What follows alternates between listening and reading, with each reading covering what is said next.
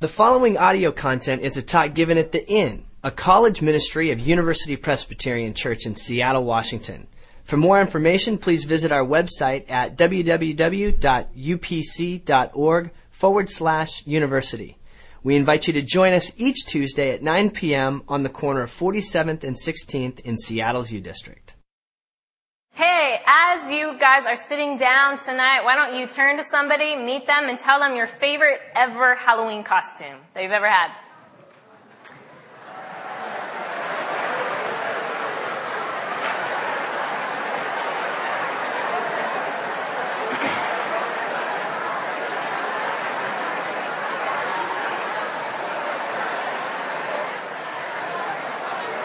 All right. All right, why don't we go ahead and take a seat? Exciting to talk about Halloween costumes. I know, coming up. Welcome to the Inn. For those of you who don't know me, my name is Janie. I am one of the pastors on staff here. And Halloween is coming up this weekend. It's exciting. I always like to remember back, remember back to when I was a kid and some of the costumes that I would wear. I have a few that were pretty fun. You know, once I went as a Statue of Liberty and wore a blue sheet, you know, and then I made a, I was to say crown of thorns. No, I didn't make a crown of thorns. I made a headband with like spikes coming off of it, um, and put tinfoil and then my torch was my flashlight. It operated as both things, very exciting. Um, but my favorite costume ever, it wasn't mine, but it was a friend of mine. Um, he went as a porta potty. So he took a he took a giant refrigerator box um, and he, he cut a door in it and then he kind of walked around with it. He put a roll of toilet paper on the outside and then had a little sign that said occupied and, and wrote please knock on the door and then anytime anybody anybody would knock he'd say oh somebody's in here. So so great great costume. Did any of you guys go trick or treating as a kid? Yeah, all right. I loved going trick or treating, but the thing was that my mom always wait, made me wear my winter coat like over my costume. You know, so you get to the door and people be like, "Oh, what are you?" and be like, "Oh, I'm Wonder Woman." See the tights, very exciting. But and my older brother and sister schooled me. Where do you go in the neighborhood to get the best candy? Right? They give out full size candy bars. Very exciting. Avoid these houses because they give like bags of pennies. Remember as a kid or an apple? You, you know, say trick or treat and you watch this bag of pennies go in your bag. You're like, I didn't sign up for this. A bag of pennies. Oh, it's about candy. I don't know if you've heard Seinfeld, Jerry Seinfeld talking about Halloween. I talk about the first time that a kid gets to hear about the concept of Halloween. What did you say about giving out candy? Like for free? Everyone we know is just gonna give out candy? When, where, when is this going to happen? What do I have to do? Tell me what I need to do. I can wear that. All right, sign me up. Very exciting. So Halloween's coming up this weekend, and I thought since some of you um, might not, if you're going to a party, you might not know what costume you're going to wear. We're going to do a little quiz tonight. So it's a quiz, so um, don't yell out the answers, but I um, have some of the top five, top five Halloween costumes for 2010. Not necessarily kids costumes, also adult costumes. So if you think you know what they are, one is from music, two are from movies, one is from TV, and one's a politician. Does anyone have an idea? Yeah. No. Yeah. Uh, I think that was on the list, but not one of the top five. Yeah. Lady Gaga. I actually have a treat for you. Oh, sorry. Anybody else? Any other guesses? Did you have one? Uh, no. Sarah Palin, yeah, she's a politician. That's Sarah Palin mask, yeah. Uh, Double Rainbow might be on the list, but it wasn't in the top five. Justin Bieber. Justin Bieber, no, I didn't have him in the top five. Yeah. Mad Hatter. Oh, Alice in Wonderland was on the list. Yeah. No, that's a good guess though. Yeah. Who? No, not Taylor Swift. No, not Iron Man. How about this? How about this? Smell like a man. What's that? Old Spice guy. Yep. That's another one. Uh, yeah. Avatar, that was on the list. There's another movie you should think about from last week. No. Last week, any other movies that you can think about that might be popular, coming out pretty soon? Harry Potter, yeah, right there. If you want to know how to dress up like Harry Potter, just check out church tonight. Um, there's one more. He's a really moody guy, had amazing hair. It's from a movie. Can you guess this? Allie, do you have a guess? Moody guy from a movie? Who? Edward Cullen, yeah, that's it. Oh, sorry. Okay. So there you go. There's some ideas for you and a lot of others that people threw out. If you didn't get in sunglasses but you want some, just let us know. You can have some. But the reason that I'm talking about Halloween and costumes is that when it comes to costumes, the people wearing costumes, things aren't as they seem, right? You might see somebody be like, oh, it's President Obama. Oh no, it's just my roommate, right? With Halloween, things aren't as they seem. And we have been looking at a book of the Bible so far this quarter, the book of Revelation, that says a lot over and over again. Things aren't as they seem.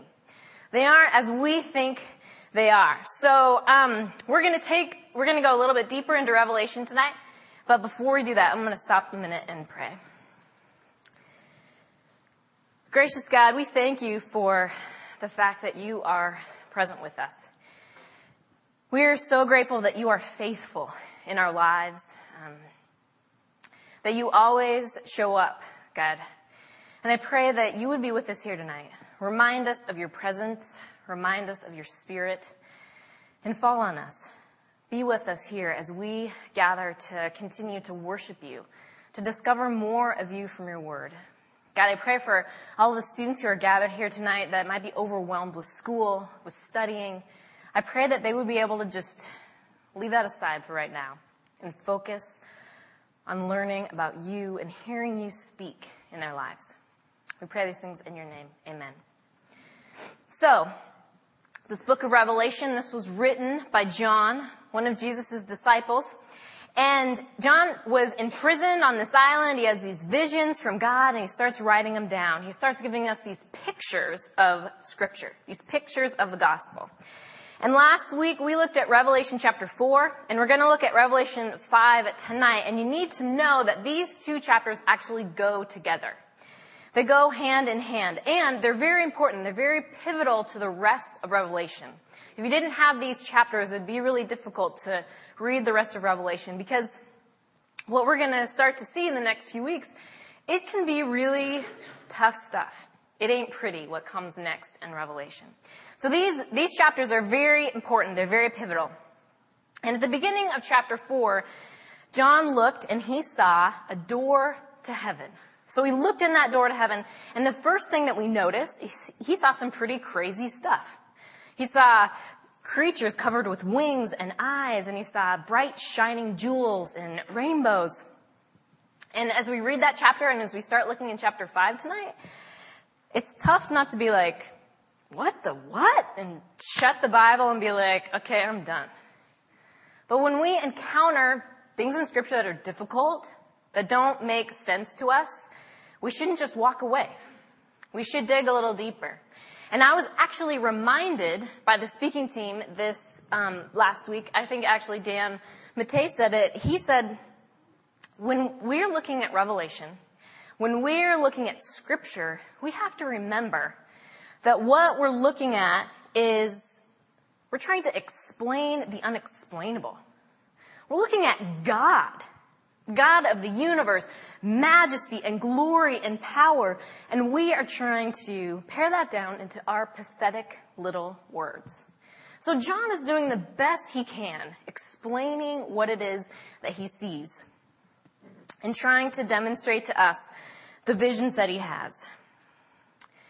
And what we saw last week, when he looks in that door of heaven, the most significant thing that John sees when he looks in heaven is a throne. And sitting on that throne is God.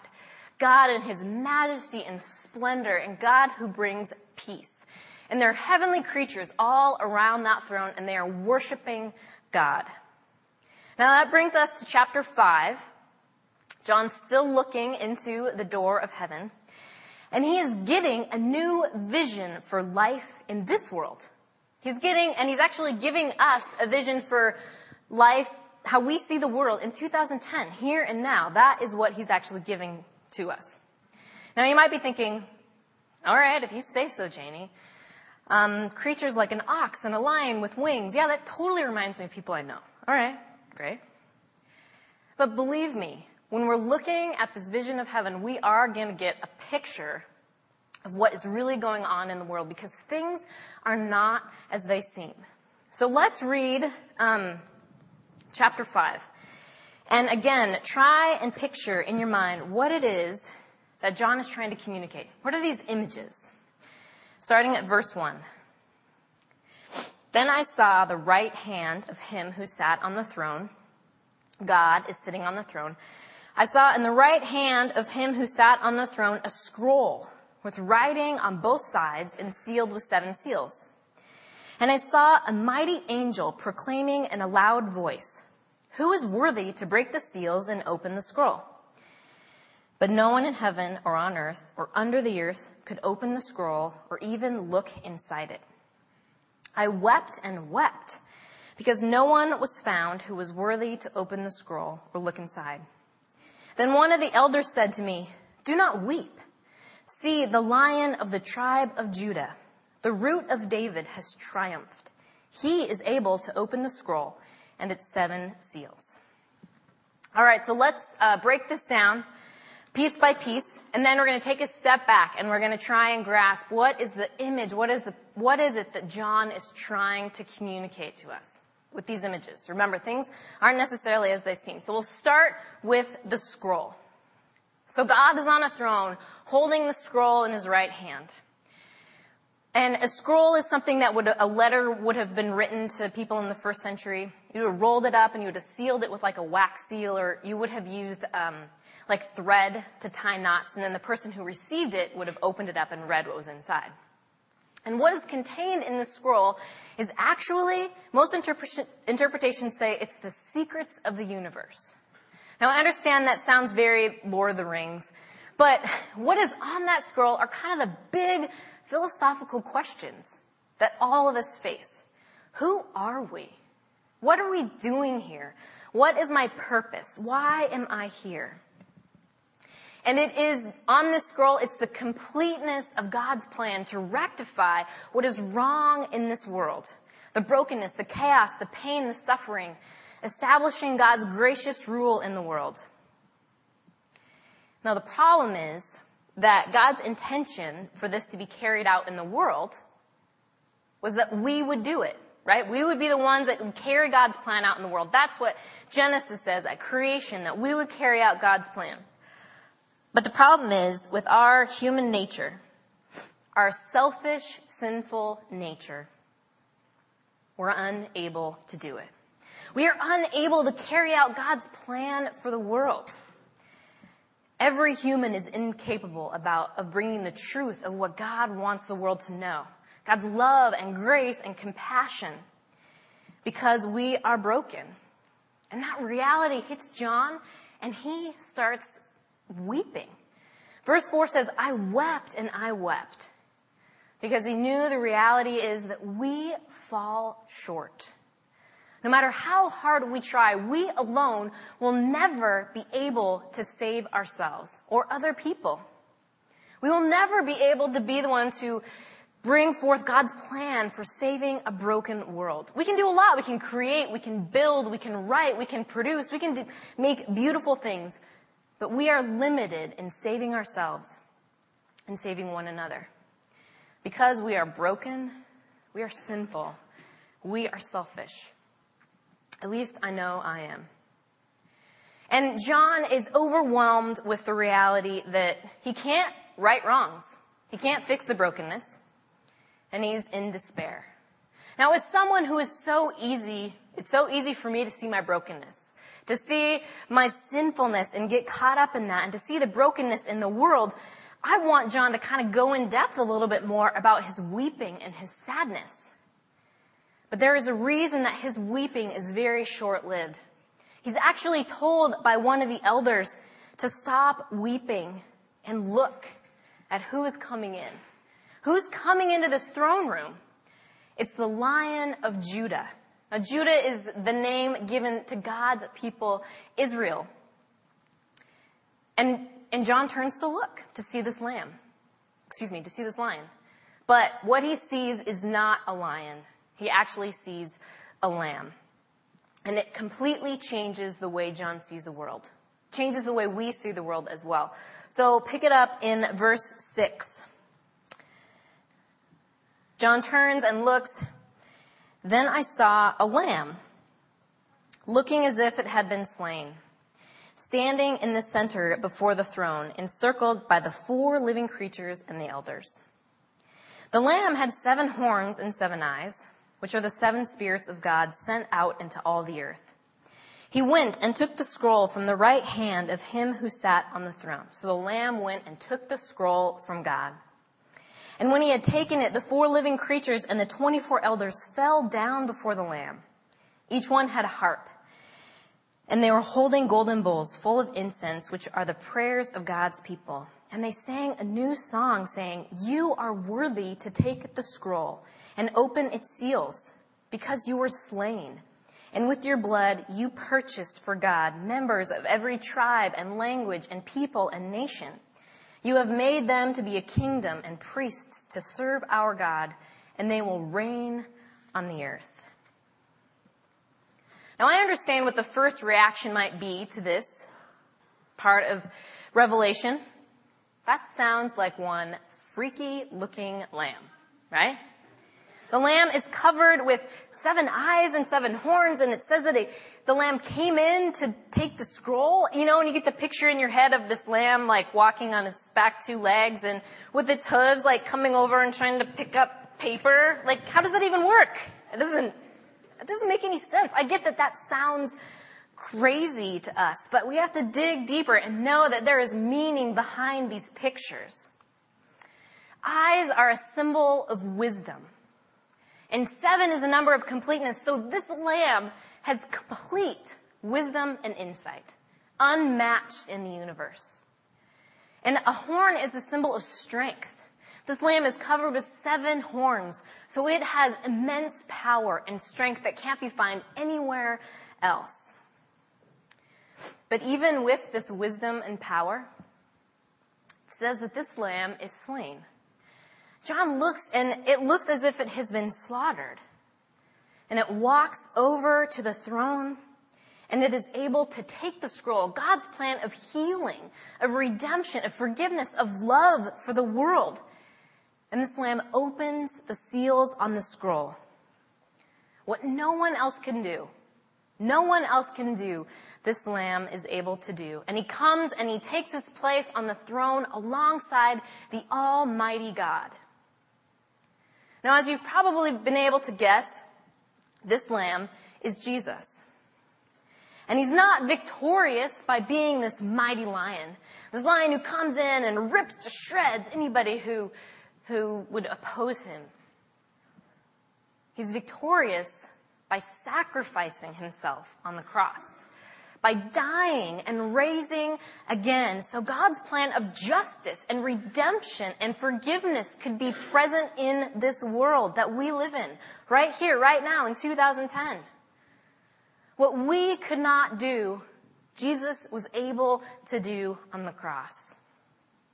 He was able to bring the message of God's love and grace on that scroll by showing us what love and grace looks like. Dying on the cross. Nothing else has comparison in this world to what Jesus could do for us. Jesus wins. Jesus has the victory. Now typically when we talk about victory, we usually are talking about the end of the story, right? We talk about, you know, like, yes, Rudy gets to go in the football game and play for the Irish of Notre Dame. Victory at the end. The Karate Kid wins the All Valley Karate Tournament. Victory at the end of the story. Spoiler alert, but it's been 20 years. You should know what happens at the end of those movies. Um, Victory, we expect victory at the end, but in this case, the victory comes actually at the beginning of the story. Any of you who know the acceptance of, of Jesus' love and grace in your lives and the forgiveness, you know that you aren't working toward victory, but you actually start with victory in the relationship you have with Jesus. We actually get to start at the finish line. That's the victory that we have. Now that doesn't mean that life's a cakewalk. It's going to be so easy from here on out. I mean, life is hard. Life is difficult. I mean, we could go through a review of my romantic relationships just to know how much life sucks sometimes, right? There is hurt, there is pain, there is brokenness, there is chaos. We're not denying that. John's actually going to lay that out in some of the chapters to come in Revelation, the reality of the continuation of brokenness in this world. But John, just like John, he's told not to stop weeping because I'll just give up. Jesus lost. He's not told he should stop weeping because, oh, you, you need to get up because you have to fight to win. John is told that he can stop weeping because the victory has already been won. The victory that comes from the lamb that was slain in a relationship with Jesus the forgiveness and love and compassion that comes from the fact that Jesus wins, and we can have that in our lives. Now, as we said before, Revelation doesn't bring anything new into Scripture. Everything that we see in Revelation has been in the previous 65 books of the Bible, and the Lamb being slain is one of those things. In Exodus chapter 12, the Israelites have been enslaved by the Egyptians for 400 years. And they finally experience freedom from slavery by lambs, perfect lambs, shedding blood. And the, they are able to go free. In Isaiah chapter 53, the prophet is talking about the Messiah that's going to come and referring to Jesus, and he says, He was oppressed and afflicted, but he did not open his mouth. He was led like a lamb to the slaughter and as a sheep before its shears is silenced, so he did not open his mouth. In the New Testament, when Jesus comes on the scene, John the Baptist points to him and says, Behold, the Lamb of God. And in 1 Peter, he refers to Jesus as a lamb that is perfect, without blemish. And here we have in Revelation, we have this moment of total revolution, right? This is revolution when we know the freedom from the bondage of sin. All of these pictures of the lamb being slain come together at the in the very last book of the Bible. And we get this perfect picture of Jesus who is both meek and sacrificial and majestic, worthy to be praised, taking a place alongside God on this throne. This chapter goes on to say that after Jesus opens the scroll, there are several explosions of worship in the heavenly realm. They're like, I imagine in my head, they're like fireworks going off. Creatures numbering thousands upon thousands, they sing a new song. Different from weeping, but a song celebrating this God who loves them. And then it grows to 10,000 upon 10,000. And really that's just a symbolic for an infinite number. In verse 13, it goes on to include more than just the creatures in heaven. Then I heard every creature in heaven and on earth and under the earth and on the sea and all that is in them saying, to him who sits on the throne and to the lamb be praise and honor and glory and power forever and ever. Every living creature in the entire universe is declaring Jesus wins. Revelation is awesome for the picture we get of the reality of our faith. Jesus is one. That's the beginning of our story. Now, if we take it down from a 10,000 foot level, right, if we take it down to us, practically, here today, so often what happens when we acknowledge this victory, if we consider ourselves a Christian, we might say, all right, I know the power of God's plan to change my life. And I know Jesus died on the cross for me and I feel like I'm covered. And that's where we stop. But in this chapter, Jesus breaking these seals and God's love and redemption pouring forth for the world, we're reminded this is for everyone. This changes everything in this world. Our worldview should be radically changed by this reality. Because the lamb being slain is life altering for us. Because before Jesus, or John was weeping, no one is worthy to open the scroll, but because of Jesus, we can share God's plan of love and redemption for this world. We can be the ones that bring about what it is that God wants this world to know. I mean, that's a big part of the reason that we go on mission trips, like the ones we're talking about tonight, because we can serve those in need. We can bring about, we can try to fight against injustice. Let God's way of compassion and love and forgiveness be known. Because what is on the scroll in God's hand, that is for everyone. It's for everyone you know. It's for your family. It's for your friends. It's for your enemies. The lamb was slain for them. That professor who has a clearly anti-Christian agenda, the lamb was slain for him. For that person in your house who parties like it's going out of style, Jesus died for her. For the kids in the DR and Cambodia, for the people in the world who don't have clean water, they need to know the love and compassion of Jesus. For that guy that you work with who doesn't really have any friends, he's kind of weird. For that jerk that cut you off in traffic, Jesus died for them. The lamb was slain for them. And they need to know, so many people need to know that reality the reality of God's love for them so they can experience life. A picture I have of this in my head, an illustration of a time I saw this tangibly. I was on a mission trip. I was on deputation and I was in Romania. And we were um, living in an orphanage and we were working at a baby orphanage. And you would walk into the room, this baby orphanage, and there would be like 50 cribs all around. And as soon as you, and they were full of babies, ages, you know, birth to one years old. And you walk in this room, and it was dead silent. These babies would lay in these cribs and they would, they would feed themselves and they would self-soothe. And it was like they weren't even really alive.